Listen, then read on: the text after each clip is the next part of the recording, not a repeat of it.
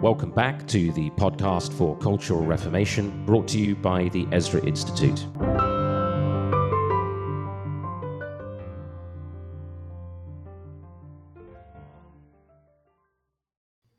Here we go. Then I saw an angel coming down from heaven, having the key to the bottomless pit and a great chain in his hand. He laid hold of the dragon, that serpent of old, who is the devil and Satan, and bound him for a thousand years and he cast him into the bottomless pit and shut him up and set a seal on him so that he should deceive the nations no more till the thousand years were finished. But after these things he must be released for a little while. And I saw thrones, and they sat on them, and judgment was committed to them. Then I saw the souls of those who had been beheaded for their witness to Jesus and for the word of God, who had not worshipped the beast or his image, and had not received his mark on their foreheads or on their hands and they lived and reigned with Christ for a thousand years. But the rest of the dead did not live again until the thousand years were finished. This is the first resurrection. Blessed and holy is he who has part in the first resurrection. Over such the second death has no power, but they shall be priests of God and of Christ, and shall reign with him a thousand years. Revelation chapter 20, verses 1 through 6. Well, good day and welcome back to another episode of the podcast for Cultural Reformation brought to you by the Ezra Institute. I am Ryan Aris. I am joined by Dr. Joe Boot, as well as by Ezra Institute fellow Dr. Andrew Sandlin. And Andrew is fellow for public theology and cultural philosophy here at the Ezra Institute. He's also president and founder of the Center for Cultural Leadership in uh, Northern California and Andrew, it is uh, it is good to see you, brother. Glad to uh, glad to have you back. Very good to see you and be back. Appreciate both Joe and you and Ezra, and love standing shoulder to shoulder with you guys in this great work of cultural reformation. Amen. Well, we're gonna uh, we're gonna get into it uh, today. Uh, regular listeners will know that uh, we have wrapped up our series on the Ten Commandments. Uh, we've concluded with a few Q and A sessions on that. Uh, today, we begin a new sort of uh, mini series over the summer, a series on challenges facing the church. Uh, these are these are challenges often uh, coming from within the church, as we'll see. And Andrew's here dealing with the question, uh, the issue, the challenge of Christian pessimism. And Andrew, in particular, uh, we wanted to uh, to get you on the uh, on the show for this episode because you have recently re-released a book uh, of your own called "A Post Millennial Primer," and that's uh, that's something that uh, that I'm hoping we'll we'll be able to to talk about. We've talked here and there on the episode about or on the show about post millennialism, but we have never to my recollection, spent an entire episode dedicated to it. So I'm hoping that uh, you can tell us everything that's in the book so that uh, nobody needs to go out and buy it anymore. no, I'm just joking. Uh, you can uh, tell us uh, tell us about the book. Uh, give us give us what what makes it valuable, what makes it important for for this time in the in the 21st century, and then tell us where uh, where we should go out and uh, and get more copies of it. Thanks, Ryan. I'd say introductorily that that sort of uh, theme of Christian pessimism is, in some sense, oxymoronic and self contradictory because to be consistently Christian, we actually cannot be pessimistic. Uh, it is accurate, though, in that there are a lot of Christians today that are, and uh, so they're not acting as Christians. Many of them are Christians, but they're not acting and thinking as Christians. So this book uh, is basically a, it's not very long. It's a uh, sort of a summary of the postmillennial view. Now we get that language by implication from the text that you read a few minutes ago, Ryan, Revelation chapter 20, where that phrase in English, a uh, thousand years, appears. Almost everybody agrees that it doesn't literally mean a thousand years, just a long period of time uh, when Satan is bound and uh, there's a great time of godliness across the earth. Well, uh, the question is what is the relation of Christ's coming? Is parousia, what is often called the second coming, to that thousand year reign? Uh, there are various viewpoints, and that's basically what I deal with in the book. Uh, there is the premillennial view, that is the view that Christ comes before this millennium, this great time of uh, kingdom peace and godliness on the earth. Christ comes before and actually establishes physically and visibly that kingdom on the earth, where Jesus rules from Jerusalem. Many of many of them at least believe that. Uh, then there's the view called amillennialism. That's kind of mistitled, ah from the Latin no, really kind of literally means no millennium. That's misleading. It's not that amills, amillennialists, don't believe in a millennium. They just don't believe in the kind of millennium that pre and post mills do. Amillennialists believe this text is referring, well, they're basically several viewpoints. Some believe it's that refers to the saints, the deceased saints ruling in heaven. Some believe that it's uh, the eternal state, and some believe it's the present reign of Christ in his church, but not extending into society. Uh, and then there's the third view, which is mine, which is the biblical view. uh, that is post millennialism. That's the view that there will be this time of kingdom expansion and that Christ will return after that. Uh, now, to some people, that view sounds just novel and almost cultic. They have never heard that view as evangelicals. But I assure you, whether rightly or wrongly from the Bible, it has a, a long history and provenance. Many of our Puritan forefathers were post millennial. Uh, they believe that when Christ returned at the end of history, he will return to an earth, not a perfect earth, because there can be no sinlessness and perfection before the eternal state, but nonetheless one in which the kingdom of God has advanced. The way I, I, I kind of use the metaphor of the exclamation point, it's as though the, the parousia, the second coming, is this final exclamation point uh, of God's victory. There's expanding victory in time and history as a result of the preaching of the gospel, the power of the Spirit, the adoption of God's law, and by that I mean biblical law. And then at the end, Christ returns to put that final exclamation point on, on his kingdom. One more thing I'll say about that, uh, Ryan. I think it's important to understand that uh, postmillennialists are often misunderstood to teach that sort of we as Christians sort of bring in the kingdom that we hold the liberal idea that if we just have enough social programs and mm. support uh, socialism and stand for social justice issues, little by little, sort of, we do our part to bring the kingdom of God to earth. Uh, that's just fanatically not what we believe. Uh, we believe that the kingdom of God uh, is advanced uh, through time and history by the preaching of the gospel under the power of the Holy Spirit and as people more and more conform to the Bible, to law, to biblical law. It's not man's work, though we certainly do our work under God's authority. It's God's work in the world based on the first coming. So I think one big difference, and I'll sort of stop for a moment after this, is that postmillennialists stress much more than many others the importance of Christ's first coming. See, other people are constantly looking to Christ's second coming, and it is important. It's not unimportant but they hinge everything in the world, what God's doing in the world, and He's built, He will accomplish something great only at the second coming. We hold that He began to accomplish something great at His first coming through His death, resurrection, ascension, and session. And the second coming will, of course, be the final exclamation point. Right. Yeah. Thanks so much, Andrew. Joe, uh, this uh, this subject of postmillennialism and specifically uh, postmillennialism as uh, as taught or held uh, by the Puritans. This is something that uh, that you deal with uh, in a somewhat extensive fashion in your book, The Mission of God. Uh, I just I want to know, knowing your position and the research that you've done there.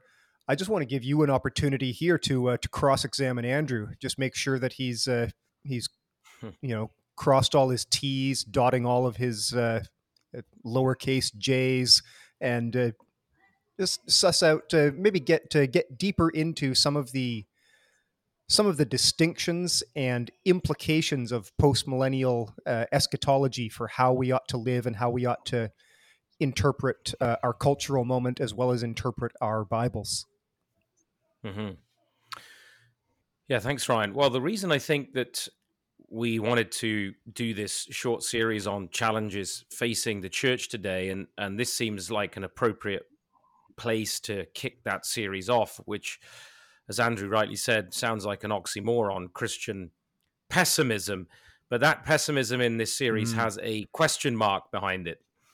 Um, but it does seem as though uh, pessimism, a Christian pessimism, has almost become the orthodox Christian perspective, which I think Andrew there is alluding to the fact that this uh, is not the Christian pessimistic uh, approach, is not the uh, either the orthodox or even necessarily the dominant view in the history of the evangelical faith.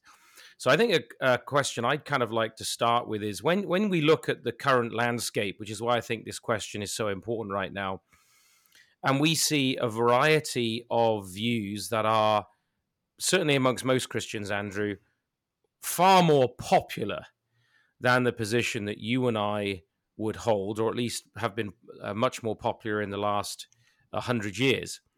Um, we see two particular expressions, I think, that are worthy of note. You've talked about premillennialism and especially in its dispensational variety, um, popularized very much by things like the Scofield Bible, and then uh, popular writers, the late great Planet Earth, and then things like Left Behind by Tim LaHaye, and so on. These popular sort of uh, versions of theologies of escape from the world and then you actually have a reformed pessimism too, uh, in the in the the dress of what we might call a two kingdoms theology, which is a different form of escape from cultural transformation in the world. It says that while the kingdom is really something that's purely future, uh, uh, where it exists at all, it is only in the life of the institutional church. Uh, but it isn't about the transformation of cultural life, of history. And one of the things you point out in your little primer is that really this view of, of history uh, is not just about end times, last things, it's about first things. It begins in Genesis 1 1 with creation. And so you've mentioned the Puritans, you've mentioned, well, you actually didn't mention, but I know you know about the Princetonians, the great uh, Benjamin Warfield and Charles Hodge, and actually, I think even Jonathan Edwards uh, who would have taken what we would call a post millennial view. Why is it? What could you tell us about why is it that this view, uh, for so long, at least uh, in the last hundred years, has so fallen out of favor to feel like as though it's an outsider looking in on an orthodox evangelical eschatology where we're kind of seen as the aberrant ones on the outside, kind of radicals dangerous, you know, kingdom now builders. Uh, what? How, how do we account for this Christian pessimism that we see around us in the church today? That's a great uh, cross examination question, Joe. Uh, and I've given a lot of thought to that. I'm have come to believe very strongly that uh, it began in the first half of the 19th century almost entirely with, uh, not entirely, but almost entirely with a very bizarre uh, British Bible scholar called J.N.D. Darby. Uh, seems like all evil theologies come out of England, and um, Germany. That was a joke for those of you listening. yes, well, I'm getting I'm getting to that too. Uh, Darby was uh, very intellectually gifted and uh, came up with a novel idea that the Church of Jesus Christ in the New Testament is uh, radically separate from uh, the the Church of the Old Testament, the Israel of God. This is a view almost nobody in the church historically held to. Uh, he held that the Church of the Old Testament is an exclusively and ethnically Jewish church, and when we get to the New Testament, God has a new plan. So essentially, for Darby, we've got these parallel plans going on in the Bible and uh, then uh, there were added to it later the whole idea of the the rapture of the church the church the new testament church of the church age will be raptured up to heaven and then there will be what's called a seven year tribulation period a misunderstanding uh, the book of daniel and other parts of the bible and then of course there'll be the millennium and all of this will be jewish all of the gentile saints will be gone and then will come the final second coming uh, it also had a very low view of biblical law. Basically, Old Testament ethics were good for the time, they were for the Jews. But in the New Testament, you know, we have a higher ethic given by uh, given by Jesus Christ. So it largely started with him, but uh, that's not the only thing. You mentioned Germany. I would also say the higher criticism that arose out of Germany, as well as Darwinism, uh, and, and later on in the in the 19th uh, century, um, uh, the thought of Nietzsche and existentialism, and of course the influence of Hegel in the previous century and going into the 19th century. I think all of these things conspired to gently and after a while not so gently choke this wonderful optimistic spirit of the Puritans, uh, both in England and in early America. And um, I have I have come to believe, um, and I'm not by any means uh, an espouser of conspiracy theories. There's something diabolical about this. Think with me for a minute, if you will. If you were the devil, what is the best means you could use to get Bible believing people? We don't mean liberals, but Bible believing people, those who do read the Bible, believe it, and love it, to move away from a strongly robust, optimistic, kingdom affirming vision. Well, one of the best ways would be to say, yeah, that's a great vision, but it was for the Old Testament. It's for the earthly kingdom of the Jews, and it's not for today. And persuade them that this is what the Bible teaches. So, on the one hand, you have that, dis- and I've summarized quickly, dispensationalism, or one main aspect of dispensationalism. And then, of course, the theological liberalism and Darwinism and existentialism and nihilism and uh, secular democracy and other such things that sort of grew radically and rapidly in the 19th century. And then we come to the 20th century and we have, and how did it ever happen?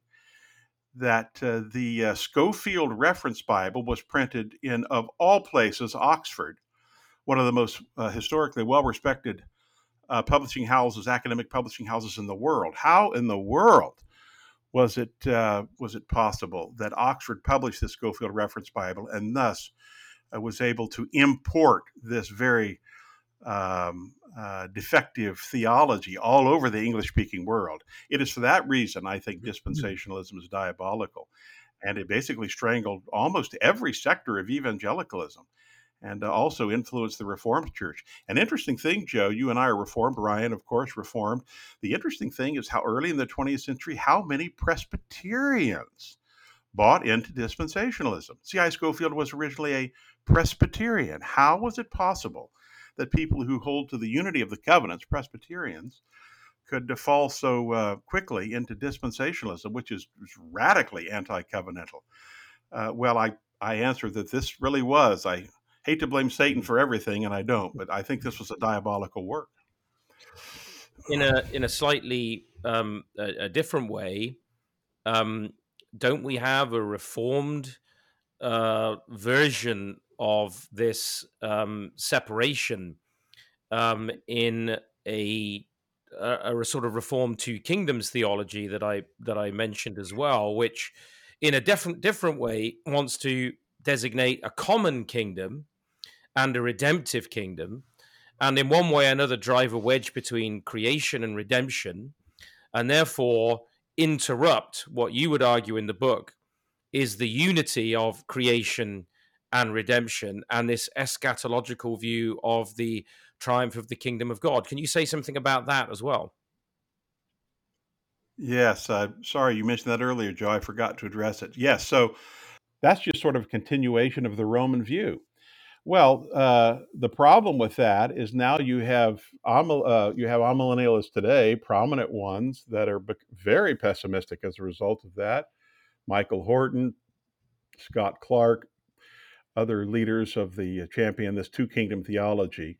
Two kingdom theology is basically the idea you have the kingdom of the left hand or the right hand, largely Lutheran, not totally, but largely the Lutheran idea that inside the family and the church.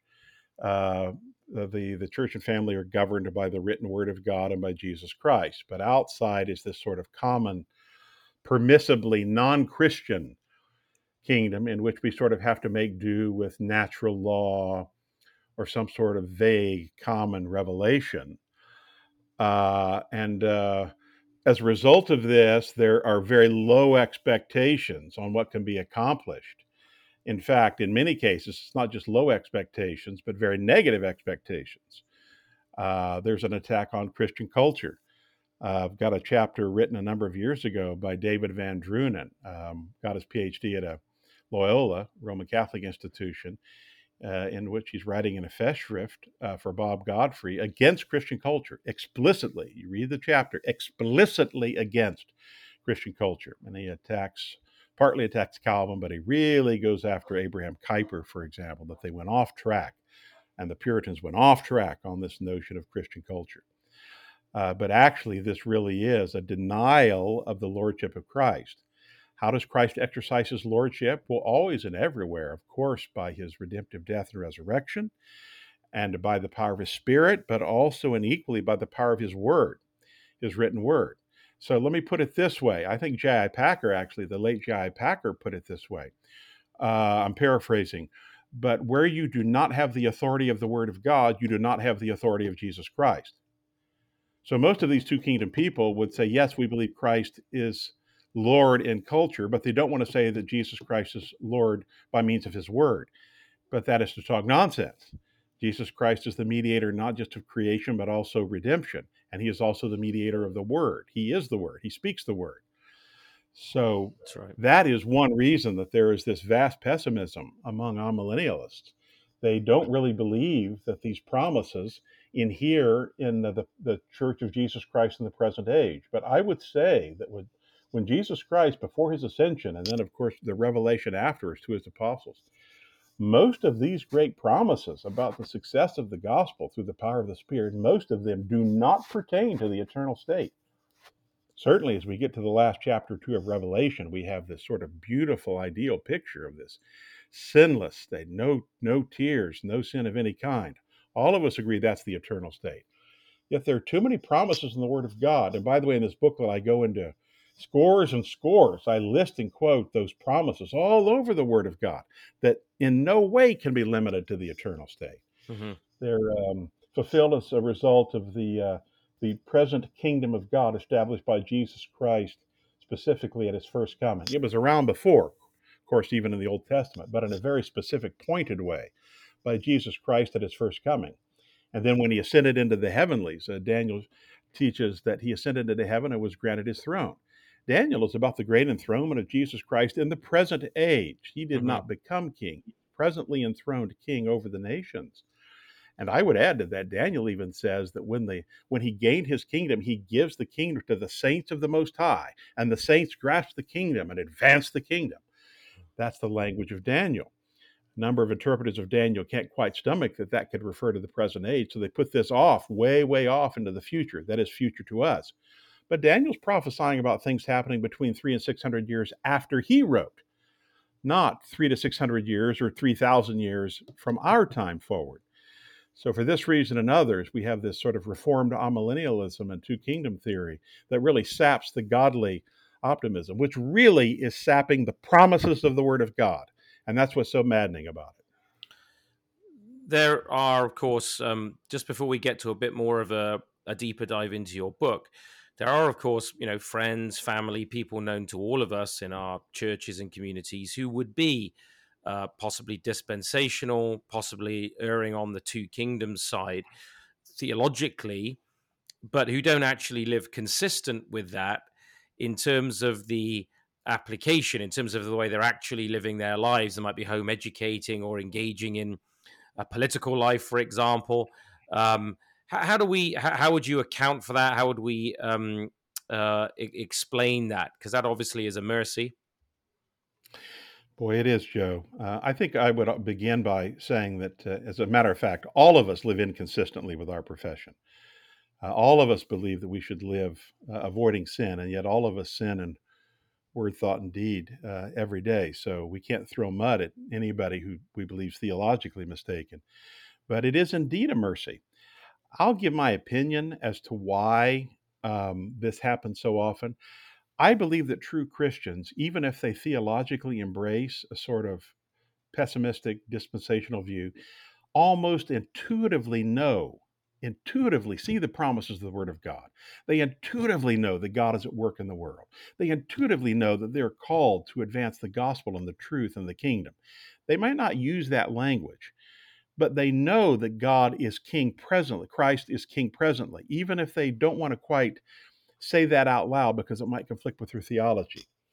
So, as uh, thank the Lord, they live, uh, many of them, uh, and I have relatives like that too, by the way uh, they live better than they believe.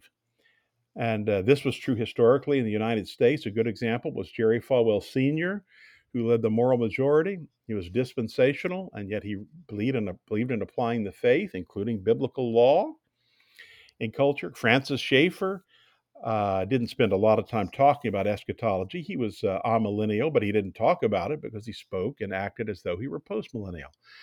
So um, I think we can be very grateful for this and encourage these folks. And by the way, I would rather have them. Um, I, I would rather have them inconsistent with their theology uh, than have their theology correct and not apply the faith. Yeah. Now, I would rather that they Mhm. both have a correct understanding of the Bible and apply that correct understanding. But of the two, faith without works is dead. I would actually, of the two, rather than be dispensational and act as though they were postmillennial, than be postmillennial and act as though they're dispensational. Yeah. Well, um, that's actually that's actually a um, a really important, I think, quite a profound point, and Francis Schaeffer is an excellent example, actually, um, uh, of that. So, Andrew, um, tell us a bit now specifically. What is it that is distinctive? What are the distinctive markers of postmillennialism in this primer? You know, you often have people, uh, and I often have people come to me and they say, you know, Joe, I've got some idea of what premillennialism is, of what dispensationalism is. I've got some idea, a broad notion of what amillennialism is. But what is postmillennialism beyond what you've explained already about the um, the millennium, that period being a figurative, a period of fullness or completion, and that, that uh, Christ returns after that uh, coming of something of the fullness of the gospel in history. But what specifically um, is postmillennialism in its core? And what would be some of the key passages of scripture that you would go to in this primer to say uh, to people that this is what what we really mean by an optimistic eschatology. This is what we mean by postmillennialism. Well, that's a good question, Joe, and I'll begin with one negative, and that is ironic as it might sound, one of the most important ones is not Revelation 20. Uh, in some ways, Revelation 20 and the term postmillennialism is not the best because it leads people to think that essentially postmillennialism rests on a particular interpretation of Revelation 20. But if Revelation 20 were not even in the Bible, I would still be what's called today a postmillennialist because every eschatology presupposes a protology. And earlier you talked about the thing about the the notion that last things actually begin with first things. R.J. Rushdoony wisely and correctly made that point. So when people ask me, well, where does your postmillennialism begin? And I say, well, Genesis 1 1, uh, with the goodness of creation and God's plan for creation. So uh, you asked about biblical text, but also some key markers. I'll mention a couple of key markers. One I, I mentioned earlier. So first of all, inherent in postmillennialism is the idea that the resources for the advancement of God's work and Christ's kingdom in the earth, for all the good things, every good thing before the second coming that will happen, are already at the disposal of the Church of Jesus Christ.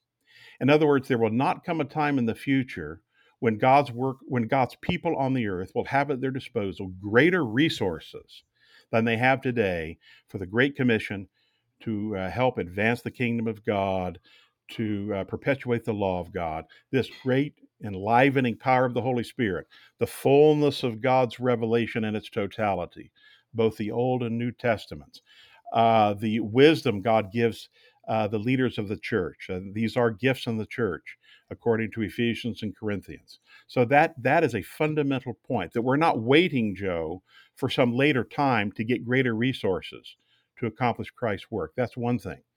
Another marker, and this is vital to postmillennialism, is the gradual rather than cataclysmic advance of the kingdom of God. And of course, Jesus mentions those in a number of the parables. This actually goes back to the book of Daniel, when, of course, there's the uh, great uh, the image that uh, Nebuchadnezzar saw, and it's a very huge image. And I don't have time to go into the details, but remember, Daniel saw Nebuchadnezzar and Daniel interpreting a small stone made without hands, that is the supernatural stone, crashed this image, picture of the four great world empires, on the feet on the Roman Empire. And small stone, how could a small stone, just a minor stone, be hurled and bring down this great image? Well, it was supernatural. And it struck the Roman Empire, then it knocked down this entire thing. But that isn't the end. Then this little stone gradually, gradually grows and fills the entire earth. Uh, that's a picture of the gradual growth of the kingdom. And of course, we read Jesus' kingdom parables, of course, about uh, the leaven, for example, and various other parables about the slow growth of the kingdom of God. Incidentally, a, biblical text in Daniel is very important. In English, there's four or five words, five or six words, whatever it is there, that really led me to postmillennialism. It says there, these are very powerful, illustrative words. In the days of those kings, the Lord will set up a kingdom which shall not be moved. Not in the days of the 20th century, not in the 16th century, but in the days of the ancient world empires mm-hmm. of Babylon and then Medo Persia and then Greek. And of course, finally, the final world empire is of the Roman Empire. I said final. I was wrong on that. There is one final empire, and we're living in it today. And it's not American, it's not British, it's the empire of Jesus Christ. Um, transnational, uh, trans ethnic, uh, crosses all borders. It's Jesus Christ ruling from the heavens. Uh, so I mentioned several other biblical texts. One of them that is so powerful is Acts chapter 2. Uh, Peter preaching at Pentecost, and he is applying texts of the Old Testament, Old Testament that speak of the enthronement of the King, he of David's seed, the Messiah who was promised to sit on David's throne. Well, Peter interprets that as happening with the ascension with the resurrection, I should say, and then the ascension of Jesus Christ. He speaks of this as a present reality. Well, the Old Testament predicts that those are the times of great peace. Those are the times in the expansion of Israel in the earth. And of course, we know from the New Testament it can't be limited to ethnic Israel. The Church of Jesus Christ is the new Israel. So, therefore, Peter is interpreting these Old Testament texts and David as saying that Christ is presently ruling and advancing the kingdom. And then, of course, there are texts like 1 Corinthians 15, which lay out in mm-hmm. summary form the sequence of redemptive history. And there's not time to go into it now, but essentially it's saying there that Christ rose from the dead and he ascended, and then he reigns. And as he reigns, he gradually puts all enemies down. And then comes the end. The end. Like books have finis or the end, then comes the end. That is, when his reign is finished, then comes the end. It's not that Jesus Christ comes and then there's a reign. It's that when he mm. ascended, that's when the reign began. And then comes the end when all enemies, even death itself, the last tragic great enemy of man, uh, will be destroyed. Uh, I would also mention, and I could go on and on, but I'll mention finally the Great Commission itself. Mm-hmm. Think about it for a minute. This is a Great Commission, Matthew 28, 18 to 20, the most extensive of the Great Commission. Go therefore and disciple, that's the literal language, disciple the nations. Mm-hmm. Uh, he doesn't mean there just go and grab a few disciples among the nations. He said, make the nations themselves d- disciples. I like the language you have, Joe, in one of your books, uh, Biblical Nationhood. All nations should be Christian. There's no question about that. We'll talk later, or someone will talk later about Christian nationalism, which is not the same thing. But the idea that nations should be Christian is a part of the Great Commission. Mm-hmm. And that sure shows that this shows, and I'll conclude the question with this that those people who argue for evangelicals who argue for world evangelization, and most of them do, they argue for world evangelization, stop short and say, well, we don't believe in Christianizing the world. That's not what we're talking about. But really, that's to talk nonsense. To speak of world evangelization, evangelism doesn't begin when people just get converted and say, oh, I'm happy now, I'm going to go to heaven when I die. When people are evangelized, their mind is evangelized and their heart is evangelized and their work is evangelized, their vocation and their child rearing is evangelized, and their science and education and music over time is evangelized. Well, that leads to Christianization. So every call, every call for world evangelization is equally a call for world Christianization. I actually pointed that out on one occasion to. Uh, I think Ryan will remember. I we were sat in a in a lounge at um, our facility with a number of uh, Christian leaders from Ontario were having a fairly civilized conversation until one of them said, uh, We seem to be overlooking the elephant in the room here. And uh, the, you could suddenly, you know, with these prominent leaders from Ontario, you could cut the cut the atmosphere with a knife, Andrew. And I said, "Oh, what is the elephant in the room?" And this uh, Baptist theologian said, Are you trying to Christianize culture? Uh, and I said, Well, I'm not trying to Islamicize it. I'm not trying to secularize it. And I'm not trying to paganize it. What are you trying to do with it? Um, and uh, the the point sunk in because it was a very very long pause. Nobody really knew how to answer. The point being that evangelism and evangelization um, implies inescapably Christianization. We're not called to uh, declare the lordship of Muhammad or of Brahman or of some other god, but the lordship of Jesus Christ. And just as those uh, idolatrous claims have cultural and social impact in Islamic and Hindu countries, Christian claims have Christian implications for Christian uh, culture. Um, before we move on from the text to just sort of come to a couple of final uh, questions, how would you fit Psalm 2 in there, Andrew? Because it seems to me that it's very difficult for a Christian to get around the meaning and implications of that incredible theocratic messianic psalm, Psalm 2. Yeah, that's one I could have mentioned. And by the way, Joe, as you well know, that's not the only psalm no.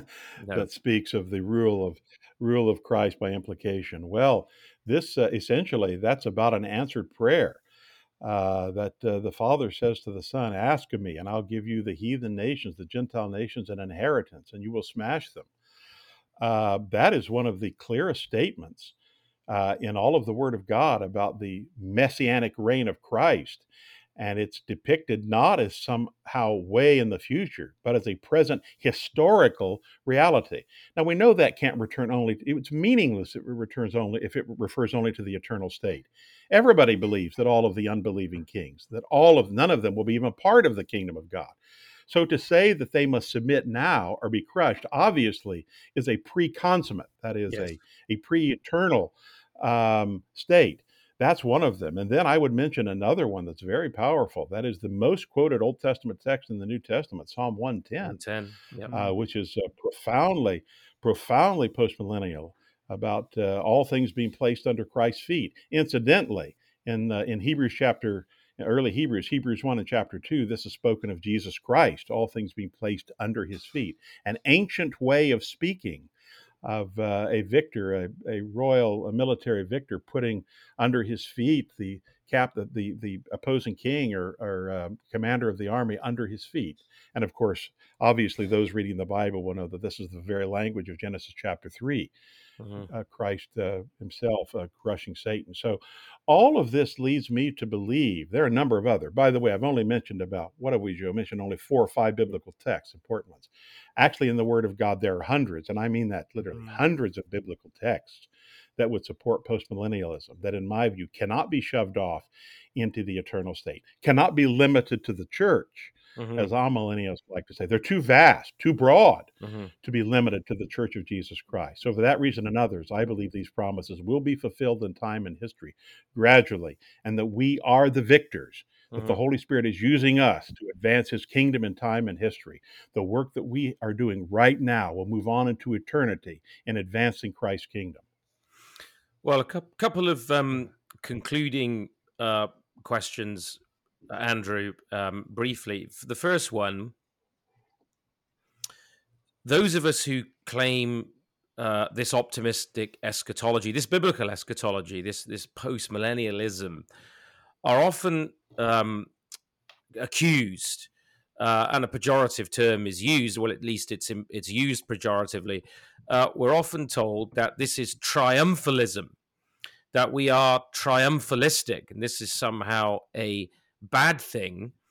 And uh, one of the uh, one of the things that um, I have, have, sought to point out to people uh, with with respect to that particular charge is that the the the Christian uh, eschatology is one of cosmic conflagration. It's one of a conflict between light and darkness, between the kingdom of God and the kingdom of Satan, which are the only two kingdoms that the Bible recognizes. Uh, and th- that it is a it is a struggle that, as Kuyper famously said, will go on over our graves. Now, it seems to me that the whole idea of triumphalism is the notion that actually we're, we're not the triumphalists. It's actually those who broker a peace deal with the world and say the battle is over. You see, for us, history is the theater of this conflict. It's history is the theater of this conflagration between Christ and his seed and the seed of the serpent.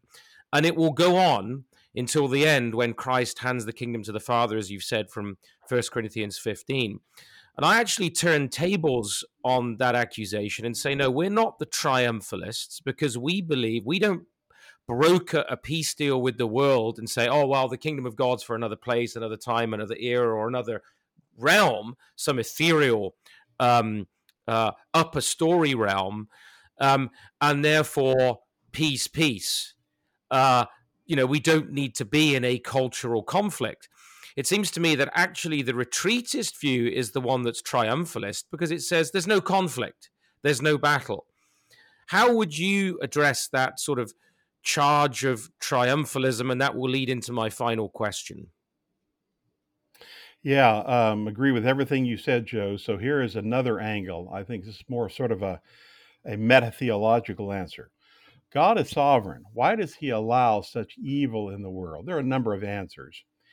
But uh, knowing that he is sovereign, and we as Calvinists believe that, I mean, he could end evil tomorrow. He could get rid of all evil immediately. Why does he not do that?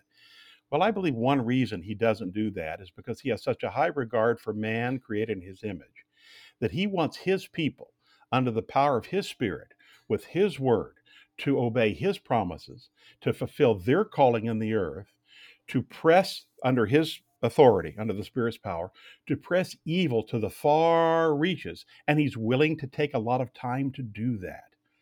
In other words, he allows the possibility of evil and this great cosmic conflagration so that his people, as deputies in the earth, and we call it the cultural mandate from Genesis chapter 1, he wants his people to be faithful to his word and his commands and his law to press the faith in history such that they can be his co laborers. And for that reason, he permits even evil in the world so that they will fulfill his purposes in the earth. That is not triumphalism. There will be a triumph in the end. That implies conflict. There will always and everywhere be conflict. And I would say this about uh, postmillennialists we don't believe that we will bring in the perfect kingdom. We believe even in the far reaches of the millennium, there will still be sin, there will still be sickness and death, although greatly mitigated compared to now. There will only be absolute sinless perfection, of course, in the eternal state. But nonetheless, we believe in the promises of the Word of God and the fulfillment of those promises by means of the people of God. That's not triumphalism, that is promise keeping and promise obeying. Yes. Well, let me conclude with with this question, Andrew, because when you talk about this, I know that for Ryan and I, although I've managed to keep him quiet during this show for once, um, I know that Ryan and I get pretty excited. Uh, we get I get pretty pumped up when I listen to you talking about the kingdom of God. When I hear you talking about the lordship of Christ, when I hear you talking about the promises of God, when I hear you talking about the power of prayer and the power of the Holy Spirit to accomplish His work in history, I get excited. I get uh, invigorated as a as a believer. I, I, feel renewed and refreshed in my calling and um, and, and in the cultural mandate, in my vocation. I mean, that's the the effect it has on me when I when I listen to that. So, c- conclude just by answering this question for me. Why don't we want to win, Andrew? why is it that some people don't want to be victorious? Why don't we want Jesus' lordship to be seen in every aspect of life? That's a real head scratcher to me sometimes with believers. Why don't we want Jesus Christ to win and thereby for his people to win in history so that we can see the tra- that we might see Christ's travail, the travail of his soul, and with him be satisfied. Why are we so pessimistic? Why are we resistant to that? Joe, I believe that I have a good answer for that, even though It is a deeply convicting answer, perhaps for all of us at one time or another, because we are deeply irresponsible people. This vision that I am conveying to you will demand of us an exertion, uh, daily dying to self, the crucifixion of the flesh, that most Christians actually don't want to make. It means that uh, if we have any academic bent at all, we can't simply be devoted to what Rushdoony once called pure theology, simply thinking about soteriology and angelology and so on. But we must think about how the faith applies in education and in our architecture and in science and in politics and other areas of life. We have to do some radically um, radical rethinking. It means that we have to train our children up in the faith. It may mean we have to homeschool our children. It's going to put a lot of exertion uh, on our part. And frankly, one of the effects of the fall was the, the lust for irresponsibility, the lust for laziness. I think mm. Christians do not like this vision. It will force them out of their comfort zones. That, I believe, is the principal reason, Joe. Is there an element too that That's we also point. is there is there an element too that we also like our sin and we're not sure that we would want it uh, uh, we not sure that like that whole problem of you know when laws fall off the statute books andrew it's because juries will no longer convict their peers because they are committing the sins that that that, that, that people are before the judge uh, in regard to um, is there an element of this too something as basic and simple as our love of sin.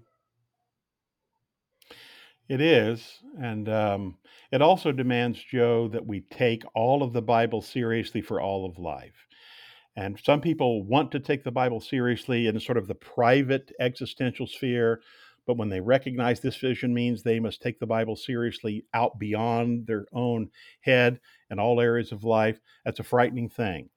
And uh, I don't know of any vision properly understood that more gives glory to God than this particular vision, because it recognizes He is uh, He and Christ is Lord everywhere at all times under all conditions, and not just that, but that we must act according to that mm-hmm. very awesome fact. That really is sort of uh, very awe-inspiring and very sobering, and it should change our lives. Amen. Amen. Those are uh, those are some great uh, great responses, Andrew. Appreciate you coming on the show.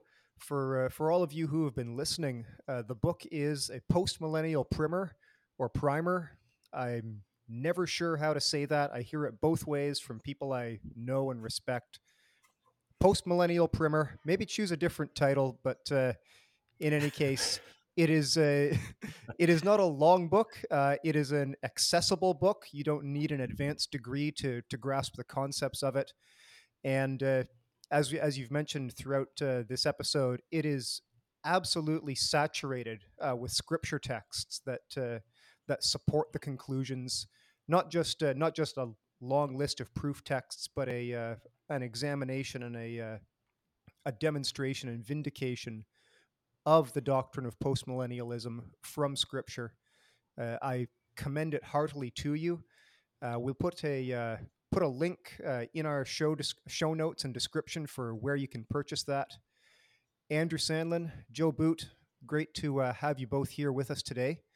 This has been the podcast for Cultural Reformation, and I remind you as ever that from Him and through Him and to Him are all things. May Jesus Christ be glorified. We'll look forward to being with you again next week.